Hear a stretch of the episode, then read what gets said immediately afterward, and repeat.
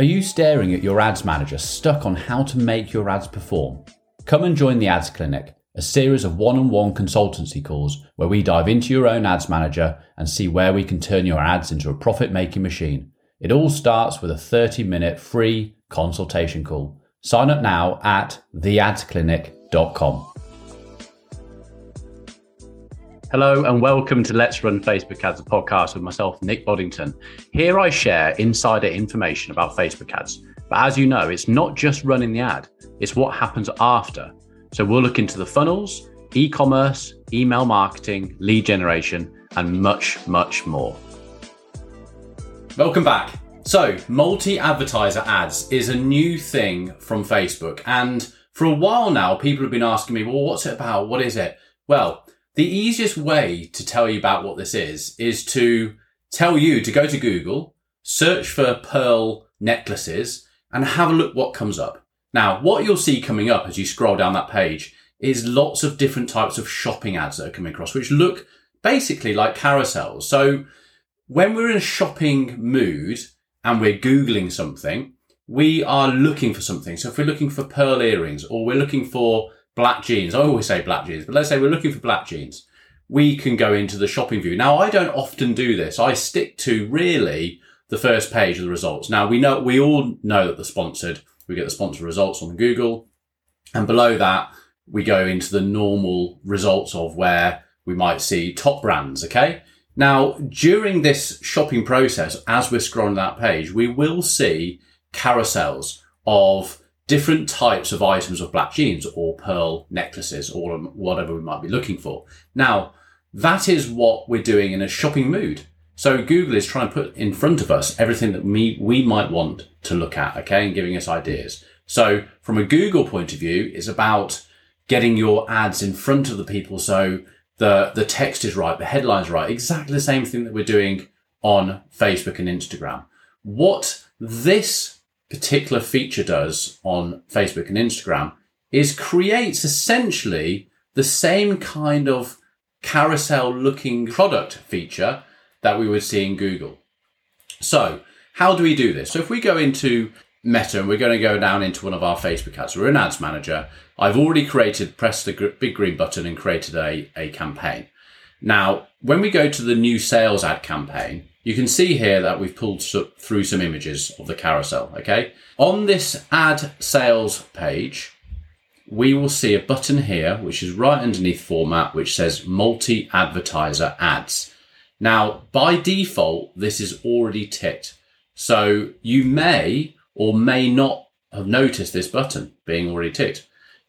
But what this is saying is I want my products to show up when someone is in a shopping experience. So let's see what it says. So if we open up Learn More here, this is what this is what Facebook is saying. The feature is being gradually introduced and may not be available for you. So if you don't see it, then that's okay.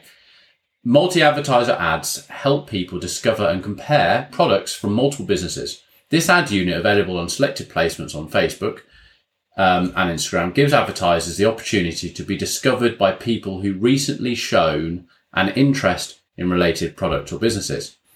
In the multi-advertiser ad, personalized ads from different businesses are shown in carousel format beneath.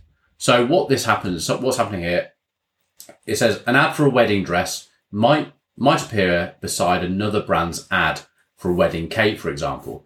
So if you look at the example I've got on my phone here, what is happening here is I've been looking for a watch strap for my iWatch. So I've been looking at different brands and they showed me one. I went through to the website. That website I know has got a pixel on it because I see this popping up through my pixel helper. And that's now showing me other types of watches. It's not showing me just watch straps. It's showing me anything to do with watches. The other thing is I'm looking for some new pots and pans for cooking. And there's been a particular type of pots and pan that I've been going back. I've been watching YouTube videos, been doing all sorts looking for these pots and pans. Now you can see here on my, on my phone that I've got an ad which is for a different type of pan, and you can see there on the right hand side that I've got an ad for the actual watch. Now, if you're listening to this on the podcast, then don't worry at all. Follow the description link in this podcast episode and it will take you through to the YouTube video so you can see exactly what I'm talking about. So the important thing we need to remember here is that we have an amount of money we're trying to get in front of the consumer with. Okay, that's our ad budget, it's our media buying, it's our ad budget. We've chosen our products and we're trying to get this out to our, our marketplace. Now, as far as I'm concerned, people are saying to me, Oh, do I press it? Do I not? You are going to benefit more by having that multi advertiser ad ticked. Okay. We want to put our products in front of the marketplace. If someone is looking at, here we go, Salomon, Salomon boot covers or trainers or whatever this, this we might be showing on this ad, then if someone's looking at anything similar to that area, they're going to see it in their feed. As far as I'm concerned, it's no brainer. Why would you not want to make your advertising easier for you? Because what we've got to remember on all of these platforms, but specifically Facebook and Instagram, is that we're trying to stop someone on a feed and pay attention to what we're doing. And all we're doing is renting those eyeballs from the platforms. We don't own them. I, I believe that when we've got someone's email address and we've got them registered to a newsletter or, or a voucher, 10% off something on our website, we own that person. We can actually start retargeting people through email and things like that. But whilst we're um, showing ads on the platforms, we're just renting those eyeballs. We're just asking to borrow someone's eyeballs and get them in it. So what I want you to remember is that your ad that we're spending so much time on creative and copy, etc., like that, all we're trying to do is not, they're not going to buy your product from that. They're going to buy your product once they've got to the destination. So anything that we can do during the actual process of getting our ads in front of people is just a win-win.